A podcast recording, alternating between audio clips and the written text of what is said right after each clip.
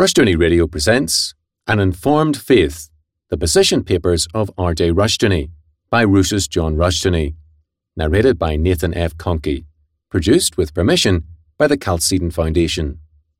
Chapter 32 Against Much Praying, Chalcedon Position Paper Number 91, November 1987. One of the familiar and very much neglected comments by our Lord has to do with prayer. We are commanded to pray, and to pray quietly without ostentation, and, quote, in secret, end quote, that is, not to publicize our praying. Quote, but when ye pray, use not vain repetitions, as the heathen do, for they think that they shall be heard for their much speaking. End quote. Matthew 6 7. Note that repetitions are not forbidden, but vain repetitions are. The widow in our Lord's parable was much given to intense repetition. Quote, Avenge me of mine adversary, quote. But it was not vain repetition, but rather a repeated and passionate prayer for justice. Luke 18, 1 to 8. He condemns, quote, much speaking, quote, or praying, which has as its purpose a desire to impress God. This is especially a great temptation in our time. We live in what some call the democratic age. Even tyrannies function in the name of the people. They hold mock elections in which everyone must vote, even though all candidates run unopposed, as in the Soviet Union. The people must all favour what has been predetermined for them. Even the Soviet Communist Party leaders, who know that the elections are a formality, go through the sanctimonious ritual of voting. It is a religious duty for the people to express their common will. Given this mentality, now more than ever, people are impressed by numbers. More than a few organisations add thousands of worthless names to their mailing lists because prospective donors are influenced by numbers. In the years just after World War II, a very fine Christian layman began a small organisation to stem the modernism then arising in his church. The quote, fellowship quote, was remarkably effective in its early years. Then some members agitated for increased membership. The founder insisted on a maximum of 50 members. Most insisted on thousands in order to make an impact. Those favouring a large membership won out, and, before long, the association was a model of impotence. Its stance had been compromised, its publication became moderate and conventional, and it was incapable of decisiveness. The demand for numerical strength continues unabated, despite a world filled with examples of failures. Even worse, this mindset has infected prayer. The assumption is that if we can get one million people, or even 10,000, praying zealously for something, God will give it to us. The assumption is that God is guided not by knowledge and wisdom, but by our nagging. The results are tragically evil. Devout Protestants who view the medieval endowments for continuous prayers by monks and nuns with horror now create, quote, prayer towers, end quote, where for 24 hours daily a number of people are gathered to pray for all prayer requests. One evangelist on television has said that as many as 35,000 people have tried to call his 800 number in a single hour.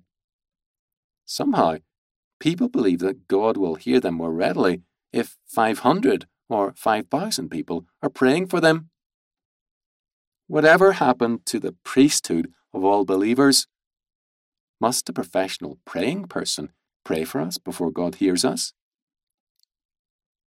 A good many years ago, a sick man asked me to pray for him. I knew the man well, and that he was afraid of death, and admitted it.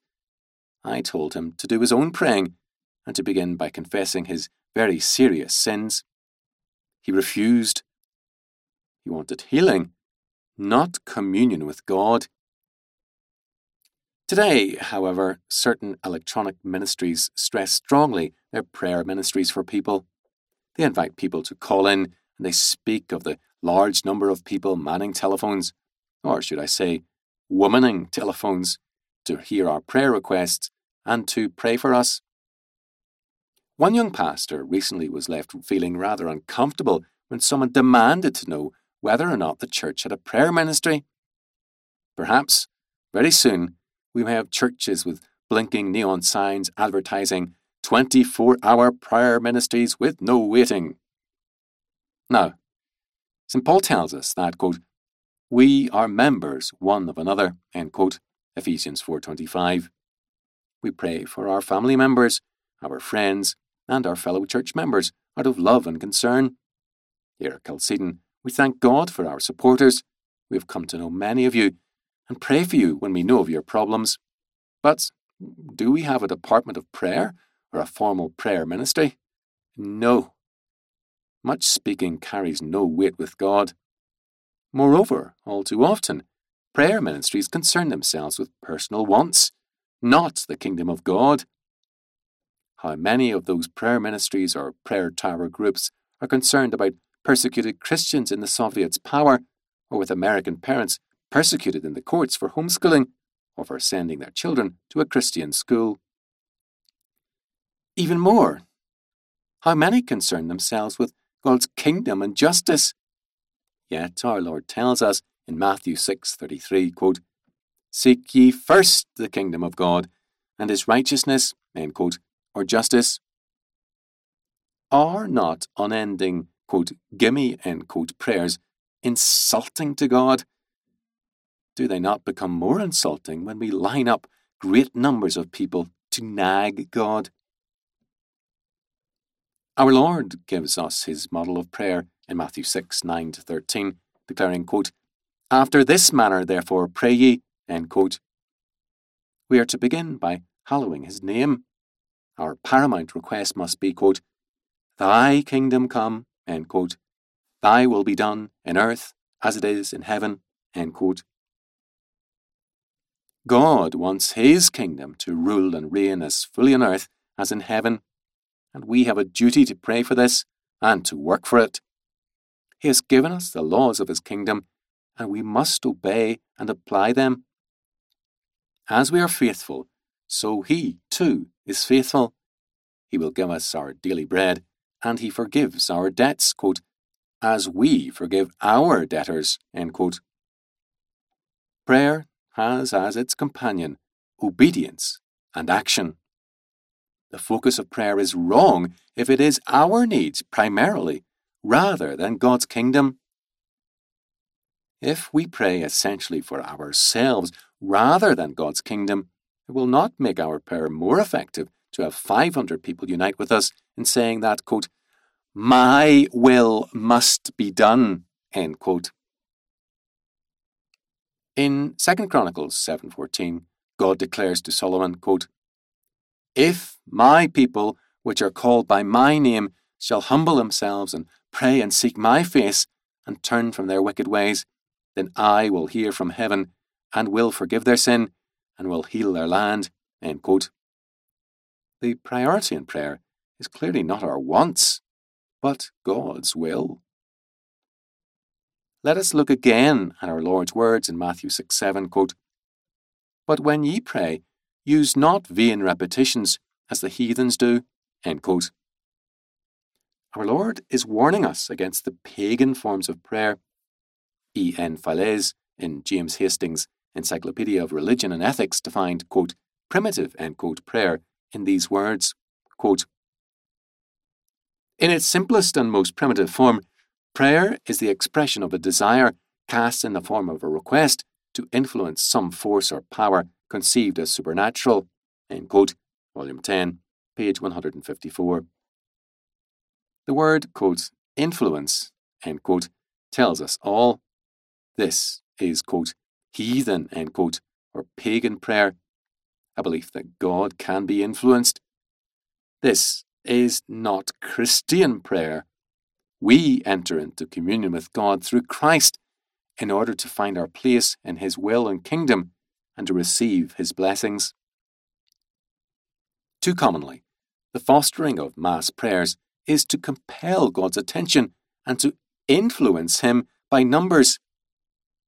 This is paganism,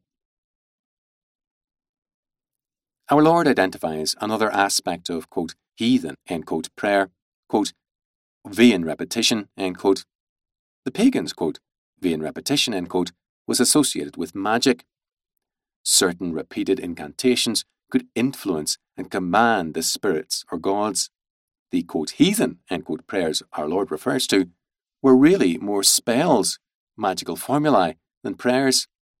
They were seen as magical words of power, and they would have more power if certain persons repeated them for us shamans, medicine men, and the like. In some instances, these spells had to be repeated at various hours of the day to be effective, and this is what our Lord meant by, quote, vain repetition, end quote. The goal of such pagan, quote, vain repetition, end quote, was to control a supernatural power by exercising and commanding a greater power. In 1 Kings 18, we have a classic example of pagan, quote unquote, prayer. The priests of Baal sought to control the powers over earth by numbers, by shouting, quote, vain repetitions, end quote, and by mutilating themselves. Perhaps at the same time as this was happening in Mount Carmel, all the priests of Baal at the various sanctuaries may have been using, quote, vain repetitions, end quote, to help the priests at Mount Carmel. Against all this, as James notes, quote, the effectual fervent prayer of a righteous man availeth much, end quote. James 5:16. Elijah's concern was God's kingdom and God's justice. It is worthy of note that paganism usually has had a specialized quote, praying end quote, class.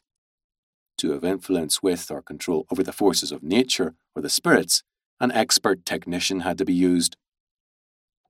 Among some American Indians, for example, communion with the spirits was an elitist fact reserved to the limited number of members of a secret society. Such a power made them sometimes feared because of the damage it was believed they could do using the spirits. More quote unquote advanced religions in antiquity had rituals and prayers which often are quite remarkable.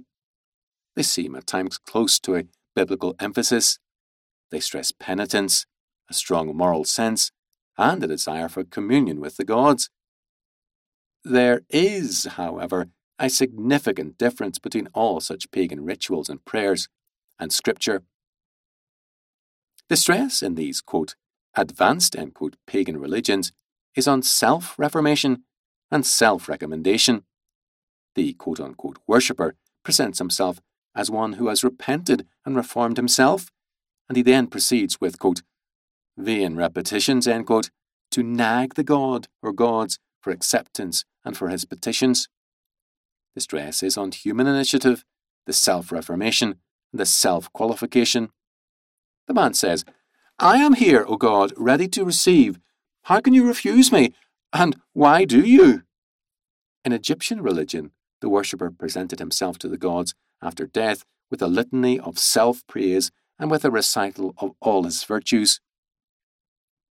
This was the quote unquote heathen model against which our Lord warns us. It was present all around him, and it is all around us today, and sometimes in us. This is why the Lord's Prayer is so important for us to use. It teaches us the true perspective in prayer. We dare not use the Lord's name in pagan prayers. The doctrine of the priesthood of all believers is biblical. It rests on the premise that believers are members of God's covenant and family, and therefore in faithfulness to their Lord and in communion with Him. Prayer or communion is thus a common privilege of all Christians and of all those who seek God's face in repentance and faith. Well done for listening all the way to the end. This is Nathan, the narrator speaking to you from Puebla, Mexico, from the Faith for All of Life school, in which I teach English as a volunteer. I teach from kinder through high school. Now, I rely on donations in order to keep teaching and recording, so if you want to support a Faith for All of Life school in Latin America and want to keep listening to Rushdoony while you vacuum, drive, or cook, commute, or whatever you're doing right now, Donate at cten.org forward slash Nathan Conkey. That's N A T H A N C O N K E Y all lowercase. Or if you prefer PayPal, paypal.me forward slash capital N Nathan, capital C Conkey. You can also email me at nfconkey, that's nfconkey at gmail.com. Thanks, and I look forward to speaking to you very soon.